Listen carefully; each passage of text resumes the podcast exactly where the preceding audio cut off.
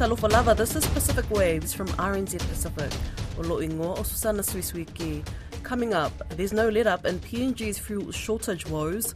Also, bilingualism in, say, Cook Islands Māori and English is has a whole lot of educational and social and wider advantages.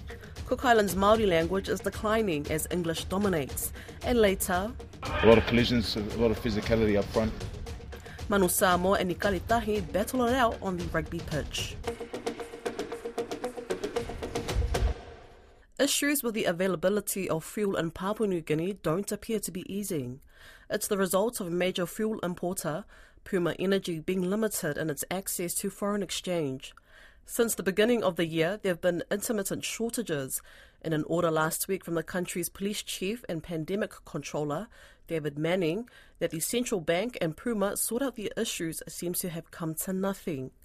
Don Wiseman asked our PNG correspondent Scott Waide about the impact of these shortages on the ordinary people of PNG. The impacts are wide ranging, and the more obvious impact of it is the airlines, how it's affecting travelers. Whenever there's a, a, notice from Puma Energy saying that we will be rationing fuel, there's always a notice from Air Niugini saying that uh, Air Niugini can't carry on with its flights because there's a restriction from Puma Energy. So it, it puts hundreds, of, you know, sometimes thousands of people at a disadvantage because they're just about to travel. They've woken up in the morning, they're looking to travel that day, and then the notice comes out. I'm not talking about notices that come out days in advance. No, it's like a few hours just before boarding time that notice comes out. For example, just before the day when the French president arrived, we, we had another notice like that. For example, there was a workshop being run in Port Moresby and we had two staff who were supposed to leave the next day. So they received the notice from Air Niugini saying that there'll be fuel rationing Air Guinea has cancelled its flights indefinitely. That was at night, and they were supposed to fly at six o'clock in the morning. So it put them at so much of a disadvantage. They had to reorganize their hotels, they reorganized transport, everything else, and then eventually found out that they could travel, but much, much later in the afternoon when they sorted out Puma Energy and the central bank sorted their, their issues out. And what happens if you're between trips, if you're halfway through a trip? I've seen uh, instances where passengers have been really frustrated because they, they're transiting and then Puma Energy releases a statement, Air Niugini follows up with another, and the passengers vent their frustrations at the ground staff. And it's, it's not their fault, it's not the ground staff fault that flights have been cancelled. But because they're a representative of Air Niugini, they're representatives of Air Niugini, they, they get the brunt of the frustrations from travelling passengers. Does the airline put people up in hotels if they're stranded? Yeah, they usually do. There are some passengers that don't get that privilege of having been accommodated by the airlines, and that's where the frustration is because you, you're dealing with multiple flights, and, and it complicates the the situation at the hotels as well because they've got their own guests booked in, and then Air Guinea has its preferences, sending guests to the hotels for them to be accommodated. So it has a domino effect on everything. And what's the situation in terms of land transport? In terms of land transport, especially in Port Moresby, where there's a lot of traffic, you you have long queues uh, at the Bowsers on all over the city, and, and people, you know, sometimes they run out of fuel, uh, and and people start looking for the next service station to go and refuel. So the lines can be extremely long. They clog up the traffic. Uh, you can be sitting there for at least one, two hours just waiting to, to refuel, only to be told that we've run out of petrol. So you can maybe check the next one down the road. So situations like that, it's driven up costs for businesses. So you've got manufacturing businesses, you've got retail businesses, large shopping malls that have to run off generator power because there's fuel shortages. They have to plan for the next few months in case there are shortages. The situation is not made any better with constant blackouts by PNG Power. Yes, now we know this comes back to issues over Puma not being able to get enough foreign exchange, and this is because the central bank is keeping tight rein on foreign exchange because it doesn't want the kina to lose value. I understand that's the plan. Do we have any indication that attitudes are changing? I, I don't see an immediate solution to it now, maybe not, not in the next few months, because the Prime Minister's issued issued statements saying, look, sort this out because it's affecting the country. Then you've got David Manning going one step further, issuing directives to the central bank and Puma as the pandemic controller saying you need to fix this because it's affecting everything else. So I don't see that uh, situation resolving itself over the next few months. It may continue for the next 12 months, maybe, uh, and, and most probably until Papua New Guinea has, has a few mines up and running. Te reo Māori Kuki or the Cook Islands Māori language, is at risk of disappearing as more Cook Islanders shift their preference from their native tongue to English. According to the UNESCO Oceania Endangered Languages, Kuki Airani is decreasing at an accelerating pace. With more Cook Islanders living abroad, particularly in Aotearoa, which is home to more than 80% of the entire population, the Ministry of Pacific Peoples says only 9% can speak Kuki Airani. Ahorangi or Professor Stephen May from the School of Maori and Indigenous Education at the University of Auckland says New Zealand has a constitutional and political commitment to try and maintain the language. Rachel Nath spoke to Professor May, who sheds light on the current language landscape. Uh, kia uh, Rachel. I think the key issue around Te Reo Kuki in uh, New Zealand is that it's continuing to decrease uh, from generation to generation.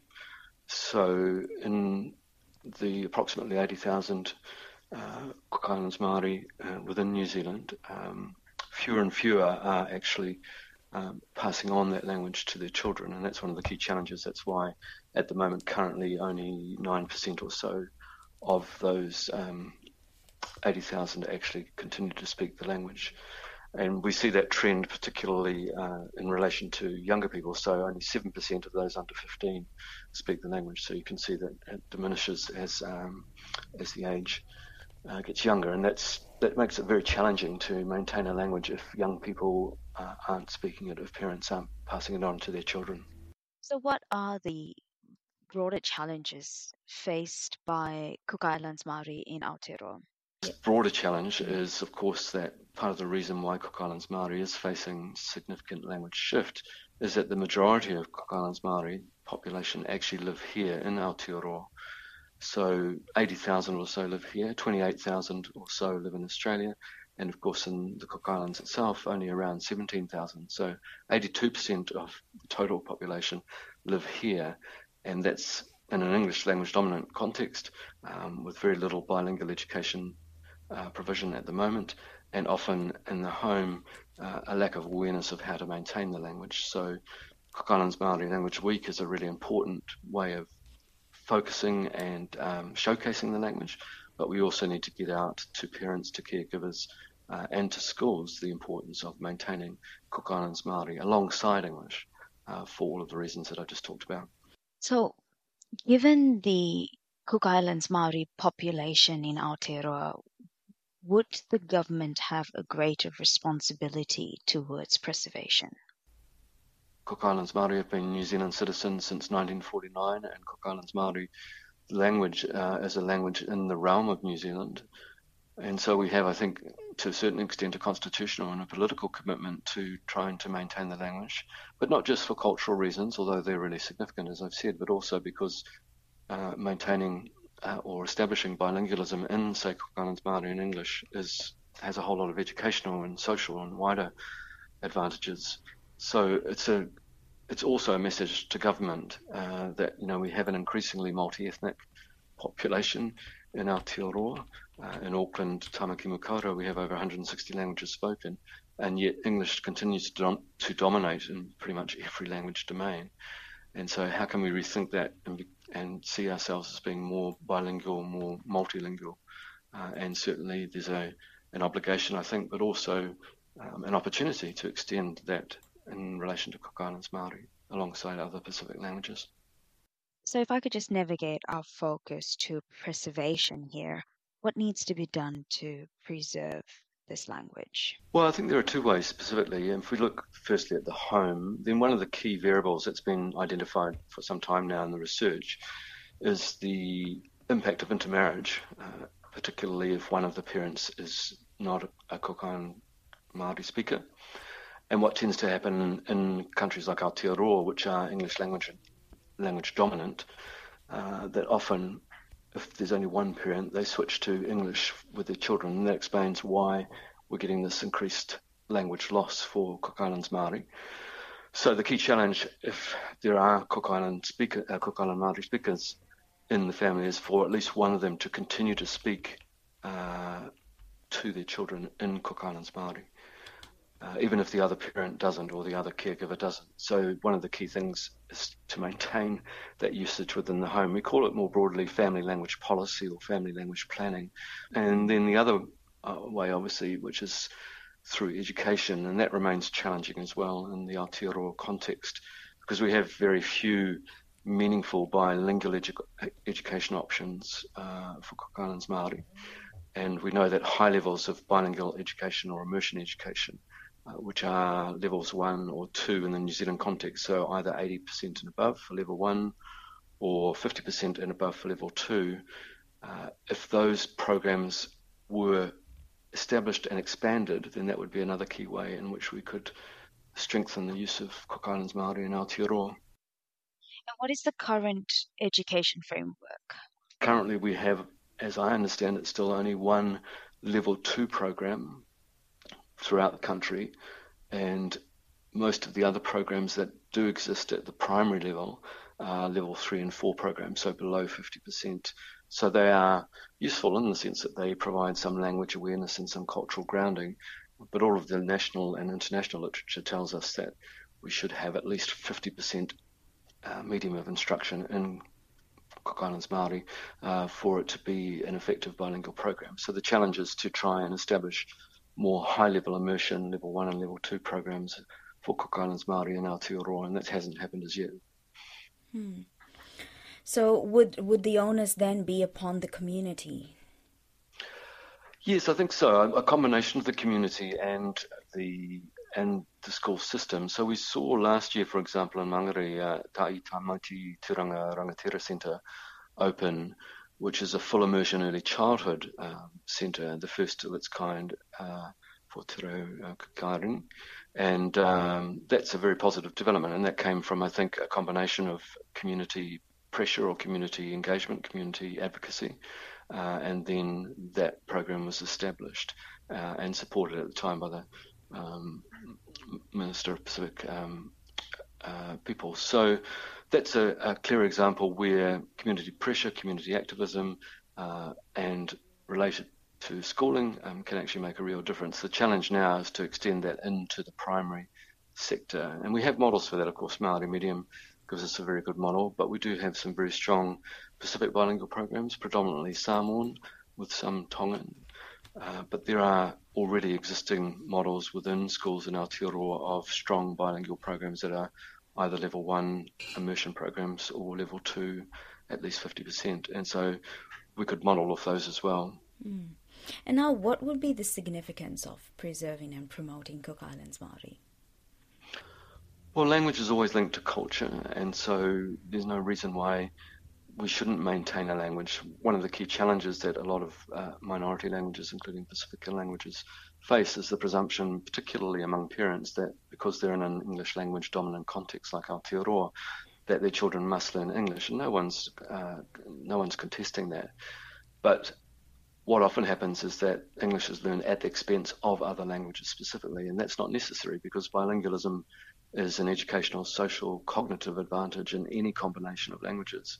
So you could maintain knowledge and use of Cook Islands Māori uh, for cultural reasons, but also just for instrumental reasons, because uh, learning a language, being bilingual, all of the research over the last 60 years shows that being bilingual in any combination of languages is an advantage. And that's the message that I think we need to get across very clearly to parents, uh, particularly uh, in terms of their family language policies. You know, how do they, how do they maintain the language within the home if one of the parents does speak Cook Islands Māori?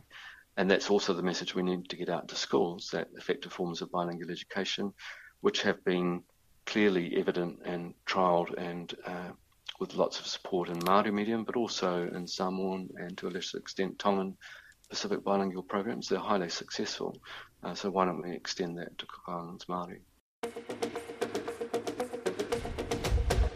The Pacific Nations Cup 2023 series wraps up on Saturday with two test matches that serves as the last Rugby World Cup selections for the Pacific's three top rugby playing nations. All indications are the two matches, which will see Manu Samoa host the Ikaletahi of Tonga at Apia Park and the Flying Fijians battling Japan in Tokyo, will be tough tests for the Pacific Three.